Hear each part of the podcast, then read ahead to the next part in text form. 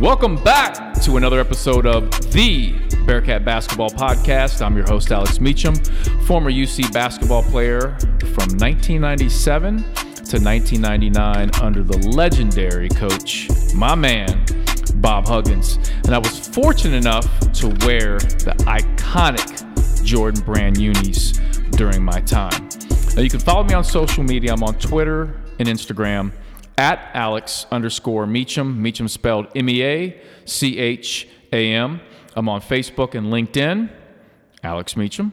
I'm on Snapchat, at Big Meach forty-one, and soon to be on TikTok. That's right. Now, this is the special edition of the podcast, my interview series with a very special guest. All right, Bearcat fans. I'm excited to welcome in this next guest. He played for U C from nineteen ninety-eight to two thousand. And listen, I tweeted out that I was hunting down Pete Mickeal to come on the show. And I'm telling you, Twitter went crazy. Bearcat fans love this guy. I tweeted out, and I'll read some of these tweets real quick. I tweeted out that I'm hunting down Pete Mickeal, hoping to get him on the show. Somebody said, "Oh, man, can't wait. Love that guy." Somebody else said, "Said it forever. Not sure there's been a more excellent U C player across the board that was talked about less in terms of the greats. That guy did it all. Ultimate winner." My favorite Bearcat. I go on and on about the tweets about this guy.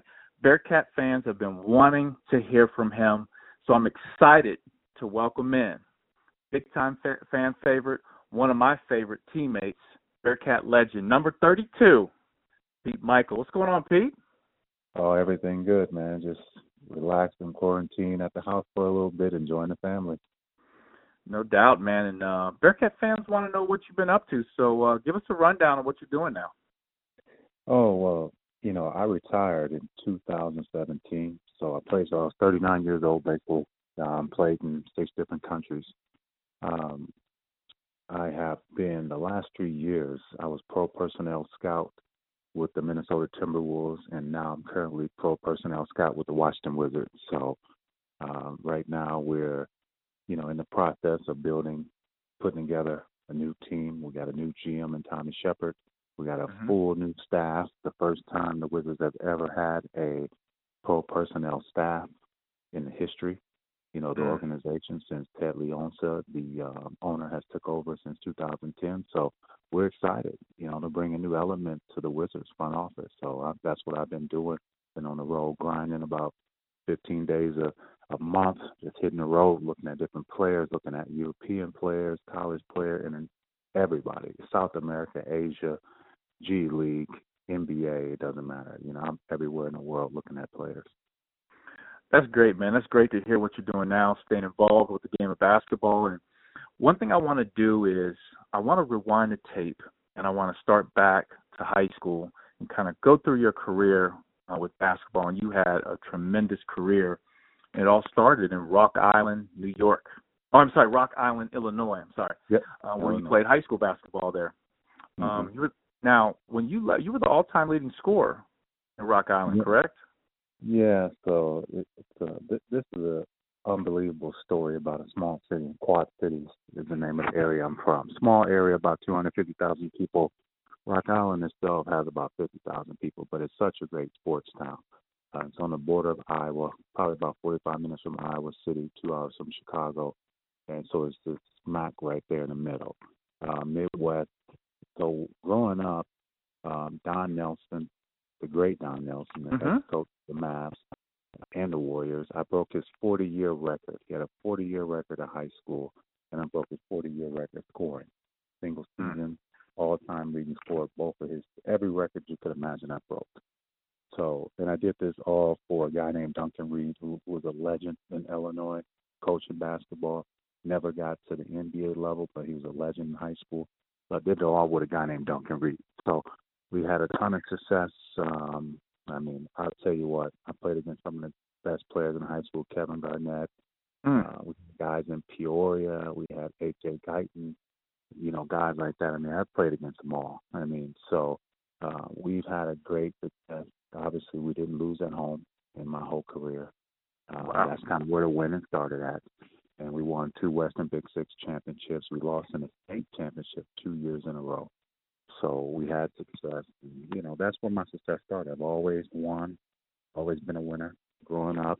And this is kind of where it started for me. And then it just carried on for me to junior college, two-year junior college in Indian Hills Community College in Iowa. And then from there, I seen Mick Cronin showing up every day trying to get me, recruiting me to Cincinnati. And that's kind of how it happened. Yeah, and you were a uh, player of the year in junior college? Yeah, it, it was a, you know, it was one of those situations where I came into a great situation. So there was a ton of guys before me in Rock Island that went to JUCO, and one of them actually went to Stetson University, and the other one went to Iowa State. I mean, I'm sorry, Illinois State. So guys were very successful before me. So I went to that JUCO. It was between Indian Hills and Iowa or Vincennes and Indiana. Mm-hmm. Since Indiana yep. had Sean Marion, so it was either team up with Sean Marion or play against him. So, you know, I choose to play against him, you know. Mm. So it was one of those deals where I came in, we won seventy-two games in a row, and this is a, a great competition, you know. I, I got indicted in the JUCO Hall of Fame in two thousand eighteen. Mm. That was a great accomplishment in its own. And after twenty years of being there, won seventy-two games in a row, two national championships, and I was a player of the year, finals M V P, um, had great success. And then Mick Cronin was showing up, you know, and that's when everything started happening as far as being recruited. It was Iowa State, it was Michigan, it was Cincinnati, or Saint Louis. Those are the four teams I was allowed to go and visit, only those mm-hmm. four teams. So okay. I choose those four teams to go and visit. And it, it the last two teams were between Cincinnati and Michigan. I had to really say, damn, do I want to go to Michigan? Jalen Rose was kind of my idol growing up. I want to be like Jalen Rose when I play basketball. So that was a big draw for Michigan. It was like, as a kid, I've been telling myself running up the hills in Rock Island, I want to be Jalen Rose and play at Michigan. This is as an eight-year-old. And then I get the opportunity to do it. And I get there, and I had just left Cincinnati, so Michigan was at a disadvantage. I was in Cincinnati, and I went from Cincinnati to Michigan, which was a huge advantage for Michigan. Because when I arrived at U C, I mean, that was my those are my type of guys that I seen mm-hmm. working out in the gym. I've seen guys running these four-minute sprints about to pass out in the gym. Worked hard in the weight room. Right after that, they had a one of the strength coaches had his full body weight on the leg press, and guys was leg pressing the coach. And I said, "Hold up, this is just I got I got to be here." I mean, you know, my style is a is a tough style. It's the hard nosed style, and then you have Bob Huggins, a guy who I enjoyed playing for because he was just like my high school coach. So mm-hmm. I've been used to being disciplined and playing for hard coaches. So Bob Huggins' style just fit my needs. So when I left Cincinnati, I didn't tell Mick at the time, but I was already coming to Cincinnati. He didn't know for a while. Mm-hmm. But I was in Michigan, you know, I remember getting there, and I'll tell you what, I, I probably cried for fifteen minutes when I sat in that hotel room. You know, because as a kid, at eight years old, it's your dream to go to Michigan. And here I am, twenty years old, and I got a chance to do what I've been doing all my life. Mm-hmm. And I get there, and it just wasn't for me. Cincinnati mm-hmm. for me. I knew if I went to Cincinnati that I can grow. I can have growth. Um, I'm going to play in a winning program. I'm going to be coached hard, which I loved. And I thought that that can help me on and off the court, you know, with the discipline that Bob Huggins put into his players.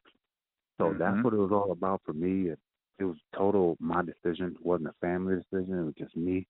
And I made that decision before I even got on the airplane from Cincinnati to Ann Arbor. You know, so that's how it worked, and you know, just I loved everything about it. You know, I, I, Cincinnati, I enjoyed. I enjoyed the campus. You know, I enjoyed. You know, I, I still got people there that I know to this day, great people. So I'm very happy with the decision to go there, and we had tremendous success. You know, yep. Winning Conference U S A two times, being ranked number one my senior year, basically the you know the whole year, except for a few weeks. So. And people still talk about that, that team. You know, I just did an article with Yahoo Sports two weeks ago, and it was just about this subject that we're talking about. It was just about that two thousand eight on Yahoo Sports. So yeah, it was an interesting article. If you get a chance, go check it out. Yeah, no, for sure. And I, and I, I want to talk about each season specifically. And so let, let's talk about your first year, okay? You arrive in Cincinnati and Clifton, nineteen ninety-eight season. Um, and, and, you know, there's Kenyon's there, Melvin, uh, Logan, Fletch. And, you know, you come in and you, you kind of round things out. Now, I'm I'm there as well, so I'm, I'm watching all this stuff. Um, what were, when you came in with all those other guys, what were your expectations that season for the team? Well, my whole life, my whole career has been about winning. That's always been my number one goal. I had so much momentum of coming in from JUCO. Um, JUCO really helped me. First of all, it gave me two years to mature. It gave me two years to get my degree. And it gave me two years to be away from home without having to go to a big university. So I was able to make the adjustment of being in Iowa, which was still close to my home, two hours away. Mm-hmm. I was able to make that adjustment. Um, kids leave home for the first time. It's very difficult when you go far away and you don't have family with you. And it, it's kind of natural to be homesick, right? So this two years gave me a big adjustment period where I can go there, I can get my education, I can just focus on basketball. And, you know, where I was at in Iowa, in Ottumwa, Iowa, it's a small city. It was nothing. There was nothing else to do but play basketball. So this was the best thing I could, the best thing could ever happen to me. So mm-hmm. I continued that trend when I left JUCO straight to Cincinnati. I didn't come into Cincinnati ever feeling like this is a big situation. This is, oh, I'm going to University of Cincinnati. No, it was just the next step in my career. Mm-hmm. All I wanted to do was instill my style of play, which was being a two-way player, being able to score on all offensive end, and able to play defense on the other, a complete player, and able to install what I've learned all my life into the Bearcat. And that season was kind of like a blur to me because I was so young. My first time ever being in a big university like that, living on campus. And you know what? It was all business for me. It was all work. I wanted to hurry up and get to practice every day, work my butt off, and get ready for the games. I was one of those guys my whole career. The way I practice is the way I play. Mm-hmm. I agree so with that. I love practicing because if I had a bad practice, I couldn't sleep at night. Mm-hmm. I had to hurry up and get back in the gym the next day. And that's kind of, it's been like that my whole career. I was fortunate enough to win twelve cup championships in Spain, where I played at for eight years and lucky enough to win the EuroLeague also. So, you know, thirteen championships I won in my career professionally. And a lot of that style of play and that winning mentality came from high school, JUCO, and Cincinnati. So, you know, I'm always thinking about those days in Cincinnati. People, everywhere I go, people talk about that team. I could be in the airport right now, and somebody will talk about that Cincinnati team in two thousand. Yeah, yeah. No, that's that's awesome. You talk about you being a complete player, which I agree with one hundred percent. Your first year, I mean, if you go back and, and relook at that schedule, I think we won our first fifteen games. So on a fifteen-game winning streak, um, you were leading the team, fifteen points a game, seven rebounds, just around two assists, um, really leading our team. And what a I, and that, that season for me, uh, from a basketball standpoint, that nineteen ninety-eight nineteen ninety-nine season um, will, will always be my favorite in my basketball career because of that Great Alaskan Shootout. Oh yeah. Uh, and, but but actually before that before that game, if you remember, we played played Rhode Island with Lamar Odom. Oh yeah. To beat them. Oh yeah. I talked to Lamar about that a few times. Uh, you know, you, you know what's interesting about that year is um, I had won seventy-two games in a row coming out of JUCO, and then I won my first fifteen in Cincinnati. So I have won the last eighty-seven games I've ever played in. Wow. Which is, you know, kind of incredible if you look at it that way. Mm-hmm. And we get to mm-hmm. U N C Charlotte, and I remember it like yesterday. That was my first game I had lost in three years after mm-hmm. eighty-seven games. So to this day, I still remember that game. And every time I hear the school U N C Charlotte, it, you know, my stomach cringes a little bit. Yep. So, it, it was a it was a great experience, though. It was a great run, individual run, but the team success for me was more important than anything else. Yep. Let's let's talk. Speaking of that team success, let's talk about that Great Alaska Shootout, man. Uh, what a that was a that was a crazy trip going out there and uh, beating Southern Utah first, then beating Iowa State, and then the big game versus Duke. Yeah, it was great. You know, I see Trajan Langdon, you know, all the time. You know, I see Elton Brand, of course, the, the G M and the fixers. You know, I see these guys all the time. So uh, Shane Battier, I see him down in Miami when I'm there. He worked with the, with the Heat, so all these guys are in the front office now. So, uh, it, and you remind them too, right? You remind them who won that game. Nah, I don't really remind them. Those guys are kind of focused on the, the business at hand, that game. And plus, you know, you don't want to rub it in. You don't want to rub it into those guys. You know, you might need a job one day. You don't want to. That's true. That's true. That's true. So, so, but anyway, so. You know, that Great Alaskan Shootout was kind of the game that put me on the map, I would say. Um, you know, you had Dick Vitale doing the game. Mm-hmm. And it was just such – I mean, th- those guys were so good. Th- that was when Corey Maggette was just a monster among boys. He was a no monster. Doubt. He had a body like an N B A player already. Mm-hmm. And he wasn't even their best player. You know, Elton Brand was their best player. Mm-hmm. Trajan was a great shooter. Shane Battier was Mister Do Everything. Um, then William Avery, I think, was a point guard at the time. Yep. Mm-hmm. For me, he was probably the most talented player on that team. Mm-hmm. He was a point guard that can score, can handle it, can do it all. And he was probably the most talented player on that team. So you're dealing with a a, a great coach in Krzyzewski, and you're also dealing with a Duke team with unbelievable size, shooting, defense. They have the whole package. So we approached that game like we approached in the other game. We wanted to go and just really give it to them. You know, we we thought that nobody practiced harder than we do. Nobody works harder than we do. So if we can instill that physicality and that toughness and the rebounding and defense that we're known for on this team, then we'll have a chance to win. So that's what we did. No question. That and that last play, and you know this, Pete, man, people in the city still talk about that last play.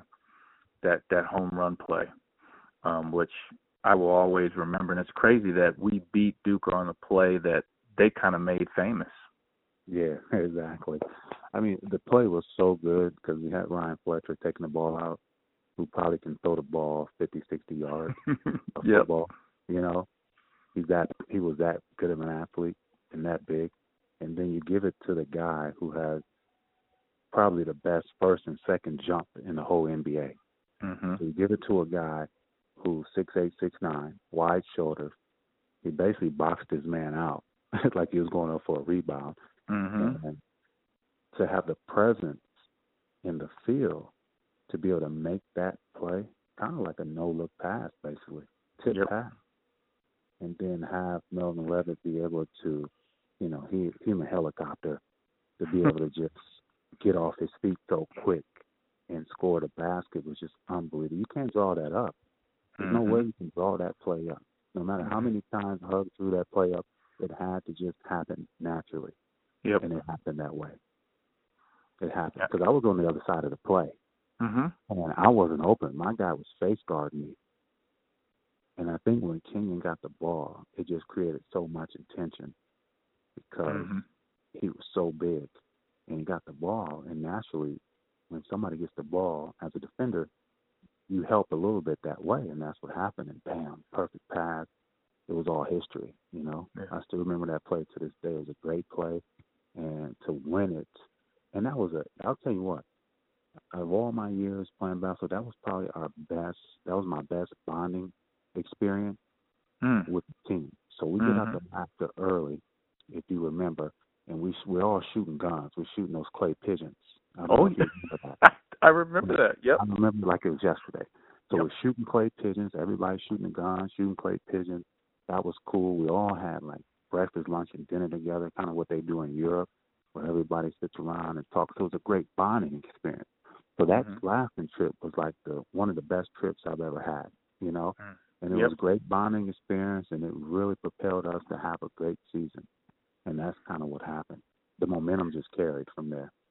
no doubt. That's so funny you bring up shooting those clay pigeons, because I remember that. You remember Eugene Lamb? Oh, yeah. Well, oh, yeah. Gene, Gene if, if you remember, so Gene was my high school teammate. So mm-hmm. high school and college, so I knew Gene real well. Well, we're shooting those clay pigeons, and, and like, no one's, like, really, really good at it. But Gene was, like, knocking them things down, and Hugs was like, why why are you so good at shooting this gun, man? Is there something I should know? But I remember, and it was like freezing out there.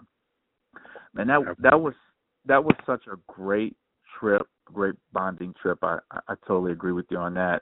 And I think that going into this season, I don't think people had like super, super high expectations for this team. But I, I, I'm, and I'm not saying this just because you and I are talking. I have tweeted this before. I truly believe the reason this team came together and played as well as we did was because of you. You were you are our best player on the, on the team, you know, points wise, rebound wise, assist wise, and you really, you know, I think kind of brought everything together for this team. Yeah, you know, it was. Um... You know, like I said before, no mama was too big for me. And mm-hmm. from being a player here in JUCO, having that experience, like I mentioned before, and just coming to Cincinnati, coming into a program that, like I said, I don't know what the expectations were. But I tell you what, when I got to preseason practice, I realized that we had talent on the team. Yep. And you know what? We just played so hard. And it showed. You know, we played hard. It showed. Uh, the way Hugs coach fit my personality, it fit my mm-hmm. game. It was a perfect marriage for me those two years. I'll tell you that. You know, no matter yeah. if we won or lost, that was the best situation I could have made. Um, instead of going to a different university, I went to the right place and mm-hmm. it paid off. No doubt. I mean, this, and I, I want to get into that nineteen ninety-nine two thousand um, season that you were talking about earlier. Um, and, and now we go from, I think, the season before where at the beginning the expectations weren't extremely high, but fifteen-game winning streak, beat Duke. I mean, the expectations started to grow that year, lose to Temple in the N C double A tournament. Uh, I think they had Pepe Sanchez that year. Oh, yeah. um, but going into that nineteen ninety-nine two thousand, uh, you, Kenyon, Dermar, uh, Logan, Kenny, Tate, Stokes, going off the top of my head, I'm sure I'm missing some people, but, I mean, the expectations were through the roof with this group, loaded. Um, yeah, speaking of loaded, um, I'll never forget the Slam magazine where the cover was me and Kenyon and said, loaded for bear. That was the, that was the cover on Slam magazine, loaded for uh, bear. Yep. And this kind of started to build momentum. You know, like, oh, these guys are good. They're wearing the, the you know, black socks, the black jersey, the mm-hmm. Cincinnati Bearcat on the shoes with the Jordan brand, with mm-hmm. the Jordan jerseys. I mean, this the old Michigan team or what? You know, it's like, you know, it's like you guys just brought it back. And then you got the, the hugs, the yelling, screaming, the cursing, the aggressive mentality. And then you got players that matched that. So it was like a perfect situation where sometimes we're winning the games. We're winning by thirty. And the Hugs mm-hmm. be kicking us out in the locker room saying you guys should have won by fifty. Yep. So when you have that type of pressure from your head coach that's never satisfied, it keeps you from feeling good about yourself, mm-hmm. thinking I've accomplished anything. And this is what I did respect about Bob Huggins. He never lets you feel good about yourself because the ultimate goal was to win the championship. Yep. If you didn't win the championship, then you'll feel like you had no success that whole year. And that coaching style is what I'm kind of used to all my life, and it's worked because I've had coaches in Europe the same way. So um, that's kind of where it started. You know, it started then. It started in preseason. It just, you know, we were always coming into our own. You know, we had, we had got praised for having a good year, um, losing the N C double A tournament like you said, and then all of a sudden now it's our time. You know, now we go to You know, we go to Chicago, we play North Carolina in the grade eight, and everybody thinks it's going to be such a great game, and it turns out to be a blowout. Beat them, yep. I mean, we were that good. I mean, that's yep. how good we were. You know, we had, we had young guys like Satterfield, um, Steve Logan, you know, DeMar Johnson, you know, all these young guys that stepping into a role straight out of high school or, or prep school, and they're coming in, they're playing well, like they've been in college for a while. Mm-hmm. This was the difference with our team. We had young guys that was already well well past their years, and they came in and really helped us. Plus, we had toughness, we had rebounding, we had Kenyon, who, like I tell, I'll tell people this story all the time. We went, me and Kenyon, we both got selected to the World University Games in Mallorca, in Palma de Mallorca, in Spain, for the U S U S World Games. Mm-hmm. And then I, I just left.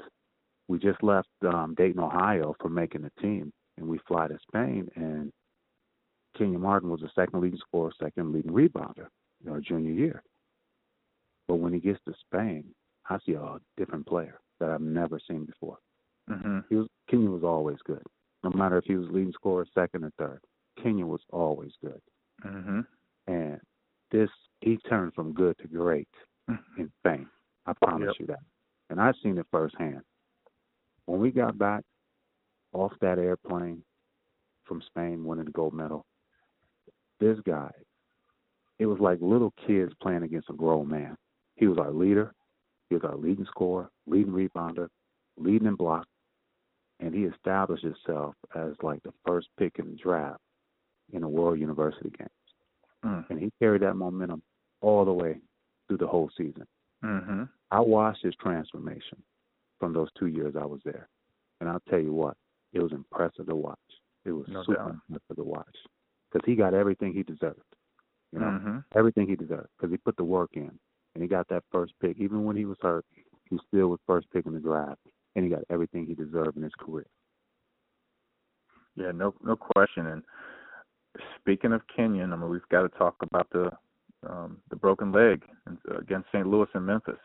Yeah. And and, and what it did um, to the team, um, kind of the reaction of all the players when it actually happened. So if you could take us through that. Yeah, well, you know, playing against Saint Louis, uh, they were always a, a, a team that we never thought about having any problems with, you know, easy a twenty, thirty point victory. But mm-hmm. we knew it was a conference championship, so it's going to be a little tougher. They ran a lot of zone. Everybody ran zone on us, making us shoot threes. Uh, I'll take you back to the E S P N game. Louisville ran zone on us. DeMar Johnson hit seven threes in the first half. So I didn't think that was a good game plan by Saint Louis of running the zone. Mm-hmm. So, um, you know, Kenyon, they're, they're running zone. I passed Kenyon the ball at the top of the key. He turns around and pivot because the play called for him to turn around and pivot. Reverse pivot, you know, and he had a lane, and um, I, I don't know exactly how it happened, but somehow he, he twisted his ankle. So mm-hmm. um, obviously we know the history of what happened, but I'll tell you one thing. Um, I was more worried about Kenyon as a person, not as a basketball player, because he was a teammate of mine for two years, and we were competitors competing against each other all the time, but when something like that happened, the instincts kick in as forget about King, the basketball player. I want to focus on him as a person just to make sure he was okay. Mm-hmm. You know, and it, it wasn't, you know, it wasn't, it wasn't good to see your teammate that you didn't put so much work in with, you know, hurting like that. You know, not being able to walk. Um, of course, he's emotional. He wants to play, and I, I thought that when we left the locker room, to come out and play that game, Kenyon was still on everybody's mind. Mm-hmm. I don't know how we could have played that second half, and it showed we lost. Yeah. And then we lost. We had no emotions after we lost. Mm-hmm. We didn't feel sorry for ourselves. Everybody was just thinking about Kenyon and, you know, not about the N C A A tournament or anything else, just the person. You know, because right. when you got a guy like that, that plays with so much emotions, he he keeps everybody accountable. And that should leader of the team, you really want to help. You want to play for him, you know. Mm-hmm. You know, I sport. It's funny. Yahoo Sports asked me a question. They said, "Well, you're the leading scorer rebounder junior year, and then how you feel about Kenyon, you know, taking over what you did in, in your senior year?" I said, "Kenyon never took over what I did. Kenyon is a four-year player for Bob Huggins, Cincinnati. This is a natural transition. Mm-hmm. First of all, when a guy is on fire like he was the whole year, I'm all about winning. I'm not trying to step on anybody's toes. Right. If if that's what it takes to win, I'm all for it. you're never going to hear anything out of me. And I, and obviously all I cared about was making sure I liked my man out playing defense anyway. Mm-hmm. So I cared less about who scored this and who didn't score, you know? That was always my mentality. So mm-hmm. um, he got everything he deserved, you know? I just wish that, you know, for a player, a player of the year, first pick in the draft, could finish his career, his college career out, you know, the way it should be, with a national championship. Because oh, yeah. with our team and our chemistry and our rhythm, uh, with Kenyon, with the way we played, we knew our role, we accepted it. And with that team, there's no doubt about it, you know, if we're one hundred percent healthy, that we have a chance to win the national championship. Mm-hmm. I don't go out on a limb and say we're going to win it, because there's a lot of things that come involved with that. First of all, it's not only about the talent, it's about coaching too. You know, you're going against the Izzo, you have to prepare a little different than you prepare against regular teams. You know, mm-hmm. we went against Bill Self in Tulsa.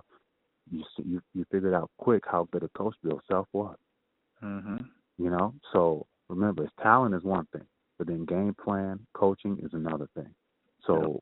that would have been Huck's perfect opportunity to put himself in the category as one of the elite coaches. Mm-hmm. And those are the kind of situations that I feel bad about, you know, not about myself, but about Kenyon not being able to finish his college career, and, and Huggs not being able to win that national championship. And he had the team where he deserved to win it, yep. you know? Yep. So, and, and I've always been about winning. So that's what I was all about. So I was disappointed, you know? Yeah. No question. And um, listen, I, I firmly believe that uh, and N C double A is always a, a tough situation. Some teams shoot the ball well and sometimes they don't. Upsets happen. But you, you guys were different, man. It was just yeah. one of those teams. You got, I tell people, like, you guys were different.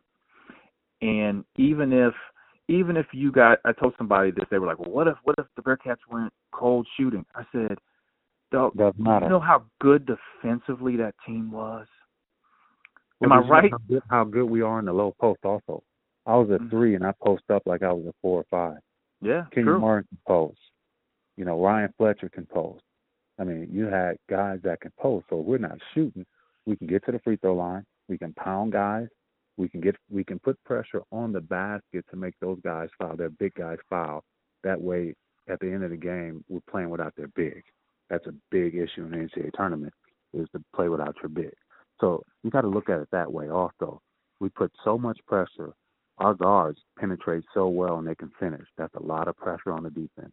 So mm-hmm. it's not all about cold night shooting. We could beat teams having a bad night shooting, but we there's no way we're going to have a bad night shooting. We had mm-hmm. too many good shooters, and we had too many guys that play their role as slashers slash post guys. So you got to, uh, you know, everybody talk about two-way players in the N B A. If you look at our team, we had a team full of two-way players. So two-way guys that can do everything on both ends. See, when you have those type of guys, you don't worry about bad shooting night. Because if mm-hmm. you're shooting bad, guess what you do? You pound the ball inside where nobody can guard you one-on-one. Yep. That's what you yep. do. Yep.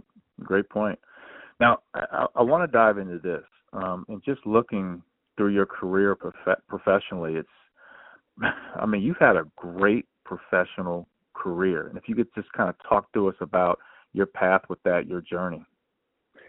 Yeah, so after I left Cincinnati, um, I, I went down to um, Indi- Indianapolis and um, started working out with a, well, actually I went to Bloomington, I U. It was in Indianapolis first, then I went down to Bloomington to live for a few months to get ready for the draft. So mm-hmm. a guy named Joel Bunassar, who's now Um, blown up. He's big time. He, he works out all the N B A players out of Impact Gym out of Las Vegas. Uh-huh. Yep. So I, went, I went down with Joe, started working out with Joe, getting ready for the draft. So um, I take it through Chicago pre-draft was not a good draft for me. It was not a good workout. I didn't have a great performance there. I thought that hurt my draft status. And individual workouts, I didn't have yeah, – Orlando was probably my best individual workout. Um, that was pretty good. Uh, I had Marcus Fizer there, Darius Miles. Kenyon was there. He didn't participate, but he was there. Mm-hmm. And one other. So it's all like top draft pick guys. And I probably was the best player in that workout. And I still think it hurt my my draft status by not having great workouts. Um, most of them wasn't you know, professionally put on. And I drop all the way down to fifty-eight in the draft, get drafted, uh, spent the draft night in Cincinnati, um, got drafted fifty-eight. And from that moment on, it really motivated me to prove everybody wrong about me, that I could have been a lottery draft pick, a first-round draft pick, right? Mm-hmm. So I get I get drafted to the Dallas Mavericks. Donnie, Don Nelson drafts me, Mark Cuban. Uh, it's that first year in, drafts me. And I got a history with Donnie Nelson. I broke all his records. He drafted mm-hmm. me. He's the head coach. And um, then they traded me to New York on, on draft night, a three-team trade. So I was all excited to go to Dallas, very excited, because I knew I probably had a chance to play. And then I get traded thirty minutes later to the Knicks. And I knew that when that happened, I knew that wasn't going to be a good situation. Um, so I get drafted to the Knicks. I get there. And the good situation means I'm playing with all veteran guys. They, they're just coming off the N B A championship. They lost to San Antonio in the final mm-hmm. in ninety-nine. I get there, and I'm the youngest guy on the team. And the second closest, youngest guy was Marcus Camby. Mm-hmm. And everybody else was in their high thirties. You had Larry Johnson. You had Trill Sprewell. You had Glenn Rice, Chris Childs, Charlie Ward, Allen Houston. Allen Houston was still a little younger, but you had all this veteran team. And it's like Jeff Van Gundy's the coach. And Jeff Van Gundy comes in, and he's like, he writes all fifteen players' names on the board. He said, these are the only eight players that's going to play. And this was kind of like my moment of my life where I realized that I, I better get my ass moving because mm-hmm. my name was not on that eight-player list. And that was the moment where it really, really motivated me. I had always been All-American in college. I've always won. I've always started. I've always played. And that was the one moment where it's like, okay, these people saying you're not good enough, right? In my mm-hmm. head, thinking that. But luckily, I had an assistant coach in Tom Thibodeau, who who's actually who the guy, the same guy who hired me in Minnesota. I've kept a relationship with Thibodeau for twenty years now. Mm-hmm. Um, Thibodeau was my assistant coach.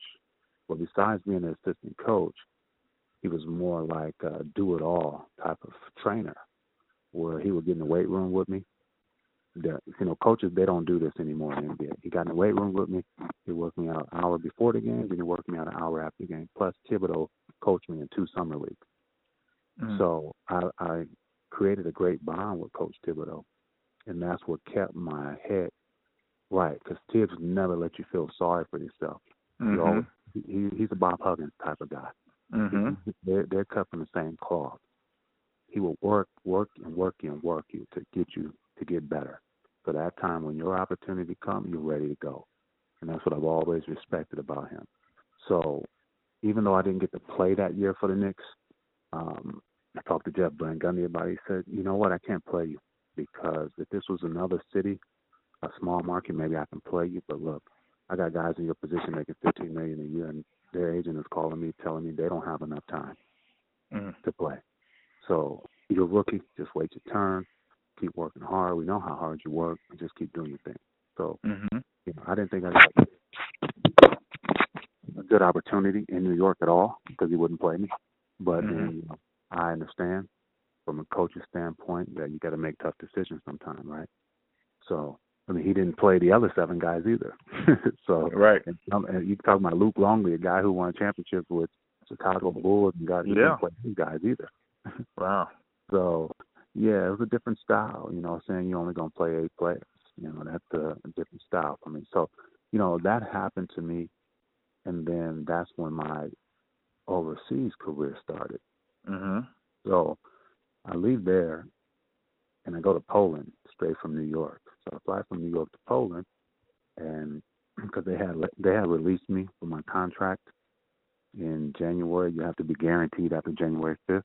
So they released me like the day before, January. And it was Scott Layton. Actually, Scott Layton's the same guy who I worked with the last two years in, in uh, Minnesota. Scott Layton. He was the G M at the time. So they released me in January. So I go to Poland, and I get to Poland. And I just, I'm just coming from the N B A. So obviously this is a little shell-shocking. So I get there, and I'm like, oh, no, I got to get out of here. you know, and the coach is like, oh, we like you, we like you, mm-hmm. we have to, we want you, can do you want to stay? I'm like, uh, I don't think so. I got to leave, you know. I, I wasn't a fan of it. I wasn't comfortable. It's all about the comfort level. So I'm calling my agent at the time, who's Andy Miller. I think everybody knows who Andy Miller is. Calling Andy Miller, I'm like, Andy, you got to get me out of here, man. He said, well, there's no other job. That's it. And I'm like, well, there's no other job. I'm not staying here, you know. So I I told the coach, I said, listen, man, I respect your program. I know what you're doing here. I would love to be here. I'm just not comfortable. If you don't get my flight out tomorrow, then I'm going to have to buy my own flight and get out of here. And um, they finally got me out of there, and I get back to New York. And I fired my agent that day, you know, because I wasn't happy about the situation. Mm-hmm. And um, I started another journey. I signed with a guy named George Bass, who I thought was a a great, great agent, great, probably better person than agent. And George mm-hmm. Bass um, signed me with the Rockets. So I signed with Houston. Um, that was Yao Ming's first year, Steve Francis, Katino Mobley. Signed with the Rockets. And that Carol Dawson was the G M of that team.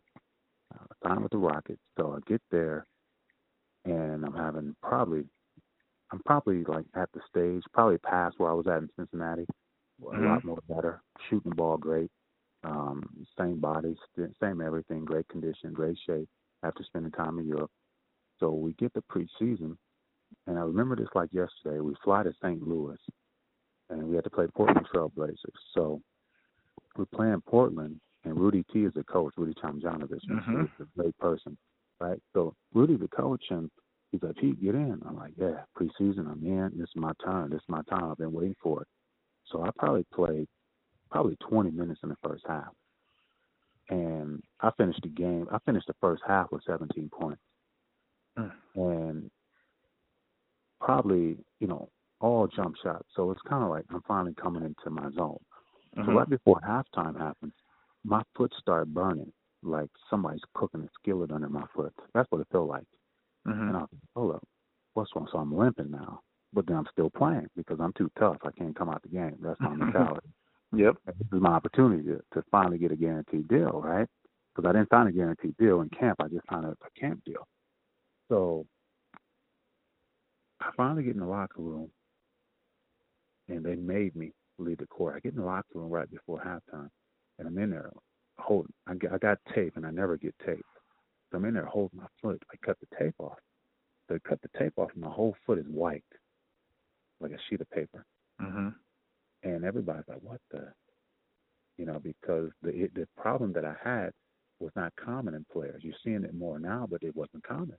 So my foot is wide, and I'm holding my foot, and I'm squeezing it because it's hurting so bad. So we fly back from Saint Louis to Houston.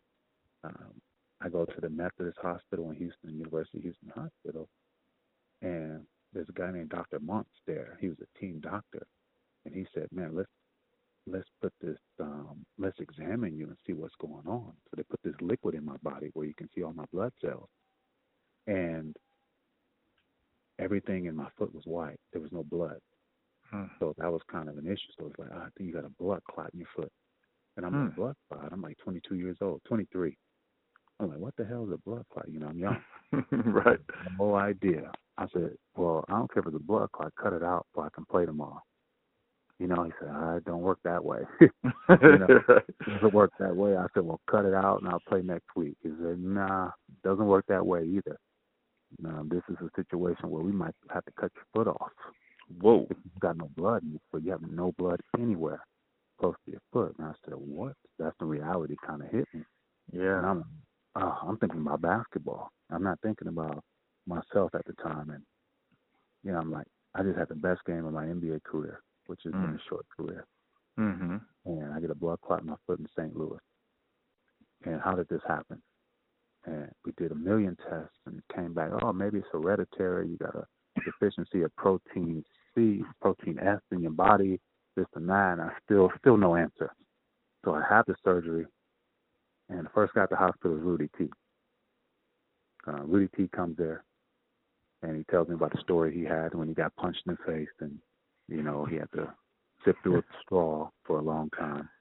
Yep. And we talked for a long time. And Dennis Lindsay, who's now the G M or the president over at the Utah Jazz, was the assistant G M at the time, and a guy named Carol Dawson was the G M. So those guys come to the ho- to the hospital, and Carol Dawson is like, hey, guess what? You know, we're going to guarantee your contract for the whole rest of the year. We're going to mm. pay you. Like, what? You know, I'm young, and I'm like, hold up, this is crazy. He said, oh, no, you're going to stay here in Houston. You're going to do all your rehab. Once you get better, we'll let you go back to Miami, back to your home, and this and that. And I was like, wow, you know, this is crazy. So I was in the hospital for about eleven days, and I finally get out. A guy named Terrence Morris, who was an N B A player, he's actually my teammate in Barcelona, came to pick me up. He was my teammate, came to pick me up from the hospital, took me to my apartment. And then from that day on, I'll make the, a long story short since I've already made it long. From that day on, it's been like a mission for me to play, to never, never take anything for granted. Mm-hmm. Because sometimes you take things for granted, right? Because you're sure. always invincible. You're just you're a basketball player. You're tough. You know, you're the most physical guy out there. Nobody can match you. But mm-hmm. when things like this happen, blood clot happens in your foot, and you don't know why it happened, it's kind of like, okay, you need to slow down, right? So I slowed down. I did the rehab. Stayed with Houston Yao Ming's first year, so I was able to speak to Yao, able to talk to him. He didn't really speak much English at the time. And able to be around a great organization, the Houston Rockets. So mm-hmm. I finally leave in February or March, heading back to Miami. That's when I just decided, man, you know what? I need to go play somewhere. My agent's like, man, it's a team in Greece that really wants you. How about you go over here there and we'll treat it as rehab? And you rehab for six months, and then you come back to the N B A. That was the plan. The plan was never to stay in Europe forever, like I did. So mm-hmm. this was two thousand three. And actually, before that, I was playing for a guy named Bill Bano, who's now the assistant coach at Indiana Pacers. I played for Bill Bano in the A B A, Yakima Sun Kings in Washington, state of mm-hmm. Washington. So I was playing with him for a few games, and then I got the call from my agent, and, and uh, Bill Bano was like, oh, man, we, we hate, we miss you. You know, we don't want you to leave, but I know it's a better opportunity in Greece. So I go to Greece, and it was the best thing that ever happened to me. The best, the funnest basketball I ever had in my career. And I played for a great coach. His name is R G Pedulakis, Greek coach. Great. He taught me the European game. Because in Europe, uh, they put the ball down first before they move. In the totally N B A, different game. We do a totally. lot of traveling. We do a lot of traveling in the N B A. Yep. So he taught me how to play the Euro step. So I started doing the Euro step in two thousand three, something I've never done before. I started putting the ball down first before I even moved my body. So, and I had tremendous success with him. The next year I played for him in another team, had tremendous success. And you know what? That was a year that propelled me to Spain. Spain, if you get to Spain, that's the best league in Europe. That's the second mm-hmm. best league in the world compared to the N B A. Mm-hmm. So I got to Spain in two thousand six. And from there, my career just took off. I mean, I played eight years there. Um, I got a chance to play in F C Barcelona, which was the team I've always wanted to play for when I was living in Spain, and won the EuroLeague championship with Ricky Rubio, mm-hmm. um, Brenas, um, Mario Hezonja, all those young guys that, you know, we had a team full of all draft picks. Our starting five was all draft picks, N B A draft picks. We had Fran Vasquez, who was the number eleven draft pick in the draft. Juan Carlos Navarro, he played in Memphis Grizzlies and a few other teams. And we just had, the list goes on. So we had a real N B A team. Mm-hmm. And we, we won everything. We won twenty games out of twenty-two in the EuroLeague. Kind of that Cincinnati year, that dominant. Got mm-hmm. to the finals. Uh, Patrick Beverly, you know, yeah. Lennox Glazer. All these guys were on the other side. Um, just all Josh Childress. Josh Childress was on the other side, and we beat those guys in the two thousand ten EuroLeague championship, which which was in France, which is in Paris. So I've had a tremendous career overseas. Uh, my kids was born in Barcelona. My wife I met in Barcelona. And it is, for me, our second home, Barcelona. That is where we I will retire, and that's where I will live once I finish, you know, this. Really?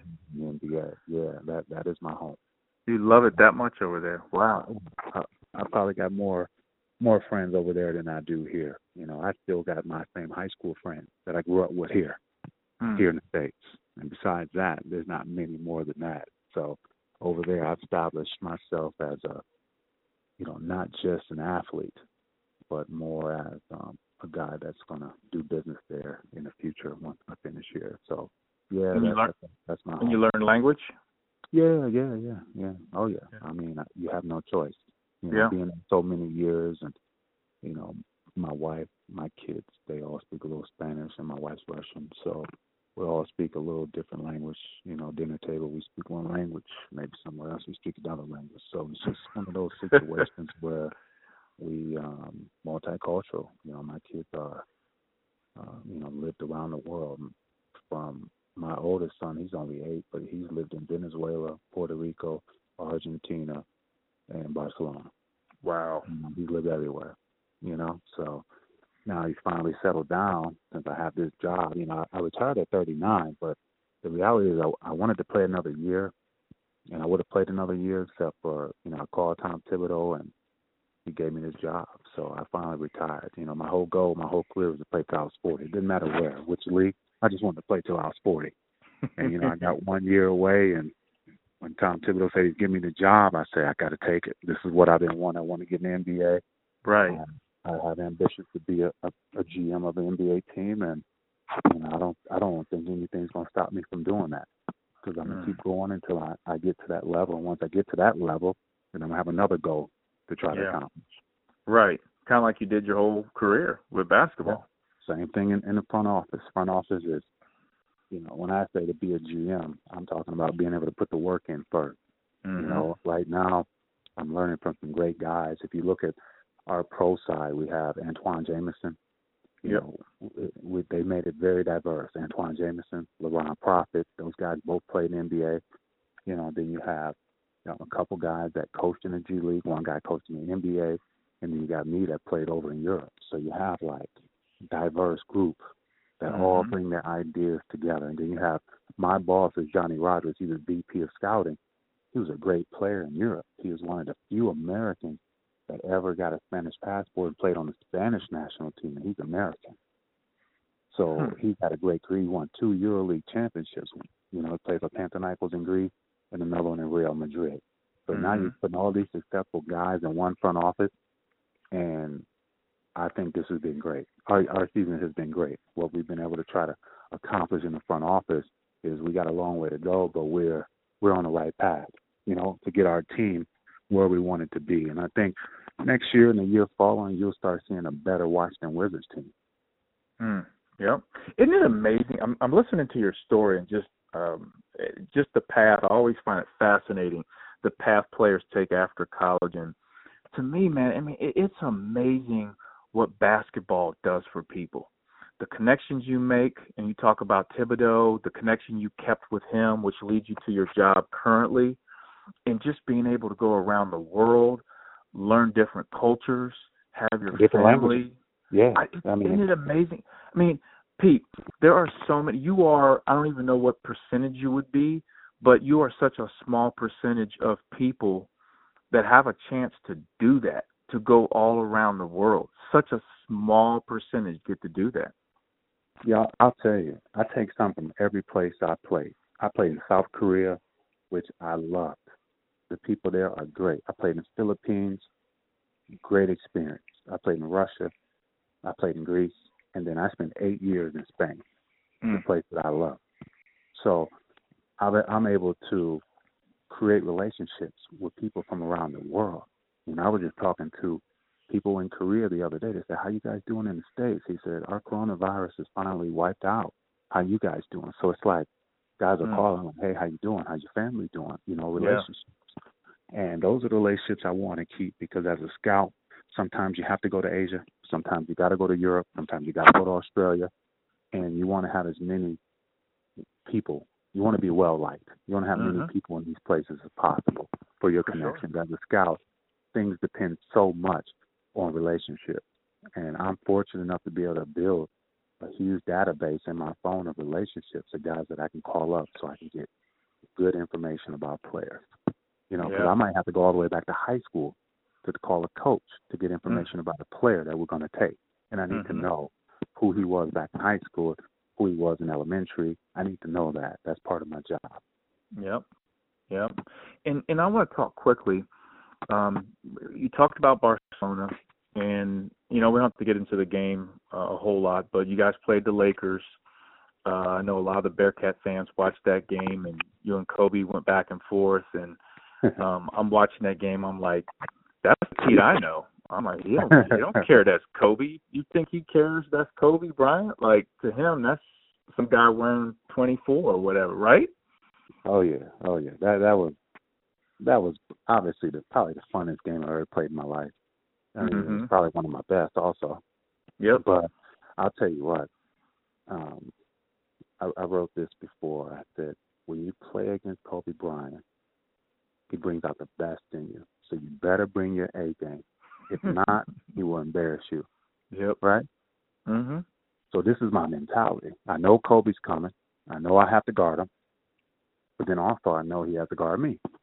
Mm-hmm. So I'm looking at a two-way street, and I'm saying to myself, you know, he's coming to Barcelona, coming to our place. Paul Gasol, who's a really good, really good guy. Now, I'm real close with his brother, Marc Gasol. We're good friends. Uh, mm-hmm. I'm close to all the Barcelona guys from Barcelona. So um, he's coming back in town, and it's like, hey, we're going to Barcelona. We're going to get in shape. We're going to have a preseason game against this team. No pressure, no nothing. What we're looking at is, hey, this is a game to prove that we're the best team we can play in the N B A also. Mm-hmm. We're the best team in Europe, and we can play in the N B A. And we had two seven-footers in our lineup, you know? Like our five, the two seven-footers both play in the N B A. Mm-hmm. And then we got a four-man who, who got drafted by the Spurs. So we have like – and then we got Terrence Morris, who played for the Houston Rockets, another yep. team. We got a complete team here. Then we got Ricky Rubio, who's like the young guy. Pistol Pete Maravich was the fifth pick in the N B A draft. So we have a different team. It's just not like a regular team. So when the game started, I mean, eighteen thousand people, unbelievable, packed. Mm-hmm. Everybody, all the stars out, everybody, all the football players, Messi, P K, all the guys come out to the game. And it's like a big show. And we were ready because, remember, I will tell you this about that game.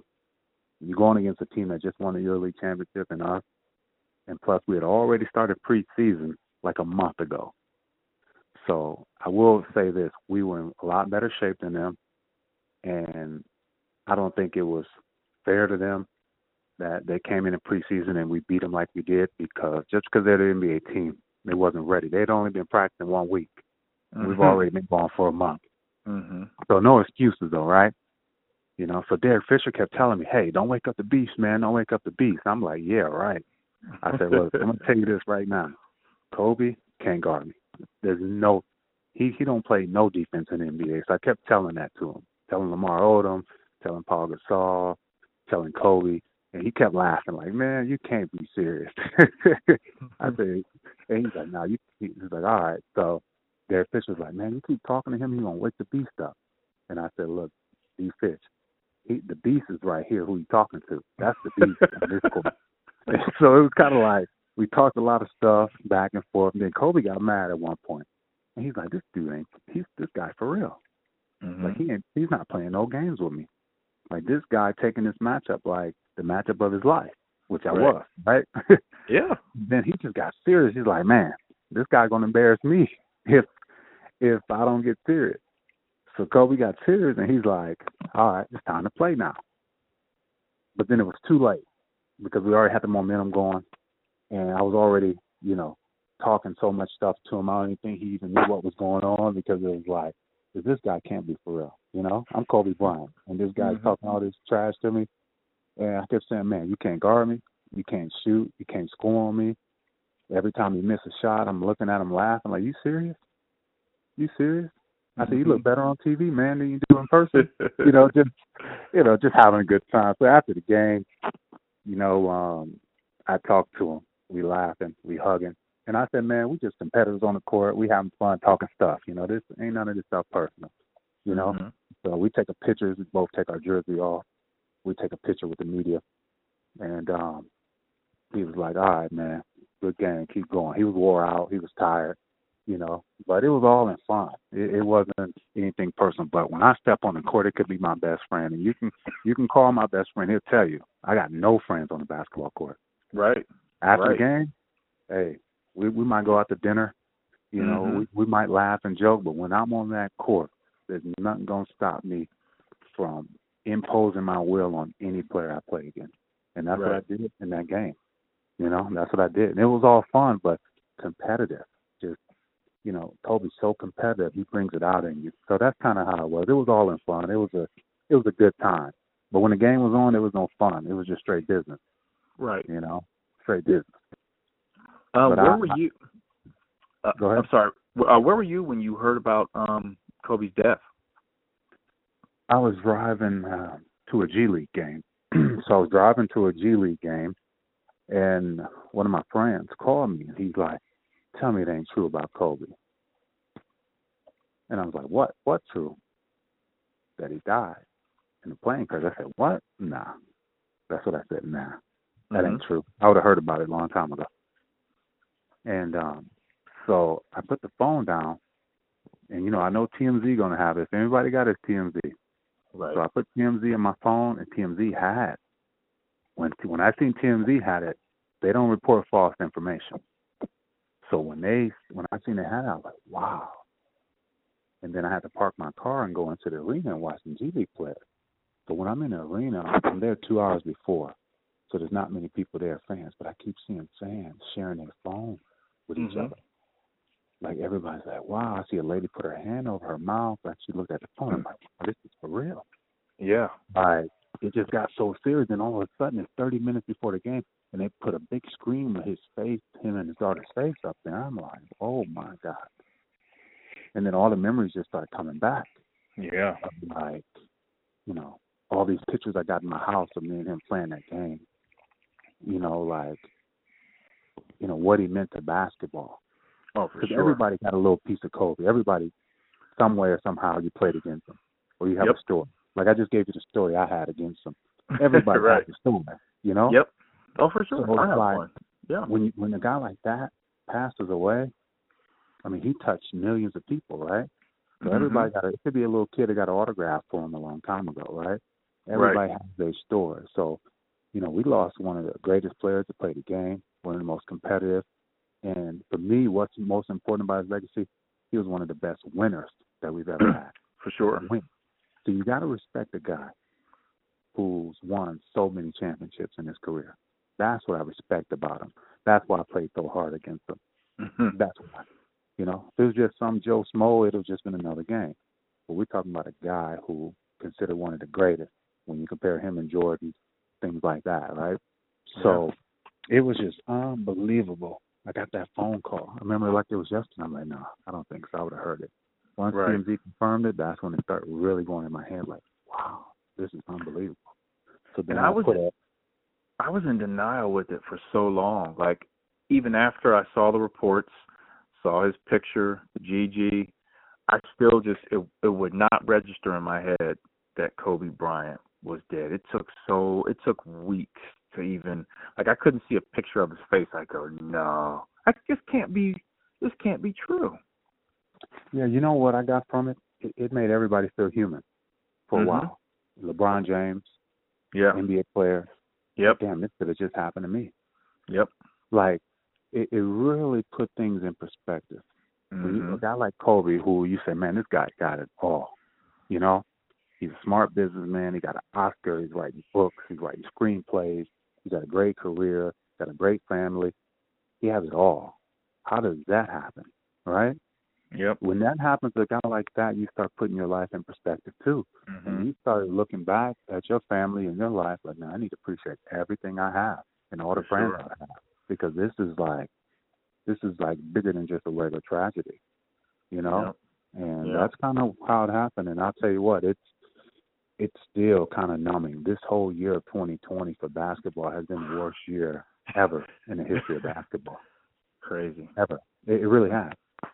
Yeah, I, I agree with that. And I was I was telling someone, I forget who I was talking to about this, but with where we are right now, everything's shut down. You you can't you can't go to a gym, you can't go to a game. If this would have happened a couple months ago, Kobe would still be alive. Yeah, I didn't he wouldn't have, that way, but that's true. He, he wouldn't have been able to get on that helicopter, nope. and Gigi and those those folks wouldn't be going to the Mamba Center. Mm-hmm. He'd still be with us. And yeah. uh, I often think about that, man. Life is fragile. It really is. So that's why, you know, it's um, you know, that's why I always set these short-term goals and these long-term goals for myself, not just for myself personally, but for my family. Yeah, everything in life matters now, you know. And then I'm yep. the head of my household, so I got to set an example for my kids, for my son. No, for and, sure. Uh, if, you know, you always have this thing when you leave the earth, you just make sure you leave it better than the way it started, right? You make sure you yep. put you instill the values and everything into your kids, um, and that's what Kobe did. So when he left, he left a legacy, but he also instilled a ton of values into his girls. Mm-hmm. You know, so his life is just not left in vain. You know, yep. look at all the people in the world that was affected by this. Mm-hmm. You know, so, you know, you, you you wish one day when you do leave this earth, you have that type of effect on people, you know? Yep. Yep. Yeah. No question. Well, listen, I, I'd always like to end the podcast with quick questions, quick answers. So okay. I want to do that with you. You ready? Let's do it. All right. Quick questions, quick answers with Pete Mickeal. Number one, your favorite musical artist of all time? Lil Wayne. Lil Wayne. Lil wow. Wayne. A- anybody? No, no Michael Jackson. No Prince. Lil, Lil Wayne. Wayne. And I'll say Juvenile is number two. Really? Yeah, all time. That's I still listen to those guys. They same album from nineteen ninety-nine. I was just listening to it running two miles yesterday. No, wait, wait, wait. Do you get that from your Cincinnati days? That that's from my JUCO days. That's okay. from when I started listening to Lil Wayne and Birdman and Cash Money. Those are, you know, everybody has their style of music, but that's the yep. style that kind of reminds me of how I got to Cincinnati. You know, that music motivated me for that. Gotcha. Wow, I wasn't expecting that one. I don't have, yeah, I don't have the Michael Jackson, the, nah, I don't have the greats in my mind. You know, my type of style was the Juvenile, the Lil Wayne, Cash Money, you know, that era. That's the era that I remember the most as far as um, what motivated me in the basketball game. I, I would blare that music on those summer, those two-hour, in those Miami one hundred degree heat weather gyms, and blare mm-hmm. that music and get through my workout. That's how I got through my workout. For sure, for sure. All right, number two, favorite Air Jordan sneaker of all time? You know what? This is, I'm sorry it ain't a quick answer, but I've never been a, a, a fan of Jordan shoes. Never had a pair. Oh, you're killing me, Pete. Never. You're killing me. Uh, all, all your days with the Bearcats? Come on, dog. What? Well, that that was that was just um that was given to me as far as had to wear. That I had to wear. Like, still was not my my favorite my favorite shoes. Never had a pair except for the ones I was given to to play in Cincinnati. Okay, what's your favorite sneaker of all time then? Uh, I'm not a big sneaker guy. Don't really have a favorite sneaker. I'm not a big sneaker guy. I was I was figuring you'd be a Kobe guy. Kobe shoe. Nah, I, I couldn't wear Kobe's because they were low tops. Mm. I had to wear high tops in my career because of the ankle. Okay. Protect the ankle. Okay. Fair enough. I'm gonna let you slide on that, Pete. No, I'm telling you. Even the ones that I wore. You know, I just wore them because I had to wear them. I'm, I've never been a Jordan fan. I'm from Illinois, and people have been killing me all my life yeah. about how I, I loved the Lakers and how I hated the Bulls growing up. Nobody could understand that. My, my best friend to this world would tell you I gave him the Chicago Bulls ticket to go watch the Bulls when I got them for free, for him, because I mm. wasn't a fan of the Bulls. Never. Killing me. Now you, you're, you're, you're hurting me now because I, I, yeah. I grew up a Bulls fan, obviously. Uh-huh. And you know how I was back at, at, at Cincy. You know I was a sneaker guy. Yep. Oh, yeah. No doubt about that. Okay. All right. We're going we're gonna let that slide. Now, question number three. During your time at U C, okay, if you could go to battle, all right, you had to take one teammate from U C with you, what teammate would you take to battle with you? K-Mart, you know that. No doubt about that. Yep. Yep. one hundred percent. Last question. What is one skill or talent you have that people would be surprised to know about you? Oh, that's that's a great one. I, I would say that I'm close close as you get to a professional fisherman as they come in the world. Fisherman? Yep, one hundred percent. Really? Yep, one hundred. Where, where'd you pick that up? Growing up in Illinois. Okay. Oh, still yeah. today. Still to this oh, day. Still to, oh, there's no doubt about that. No mm-hmm. doubt. That's been my thing my whole career. That's it. Going fishing. Yeah, that's it. My, that's I've, part of the lifestyle. I've never been. Oh, man. You're missing out, I'll tell you that. You're missing out, I'm telling that's you. A, get, on that, get on that ocean, man. Go get them big snappers and groupers out there in South Florida. You're missing out on that. Now, so, so, okay, so you go fish, you catch them, you go cook them? Fillet them up, fillet them up, and cook them up. So you're that's good beauty, cook. That's the beauty. That's the beauty of the process. Mm. The whole catch, clean, and cook process. So that's that's the one skill people might be surprised about. Okay, I'm I'm surprised. I wasn't expecting that one. Oh yeah. Now, here, here, so we're done with the quick quick questions, quick answers. But I need to know this too. Can we get you back to a Bearcat basketball game sometime? Fans want to yeah. see you, Pete. Huh? I, I, I would I would say it, it would be. It would be um, a special day if that day ever happened. That I, I can really say that. It would be a very special day. It's been twenty years.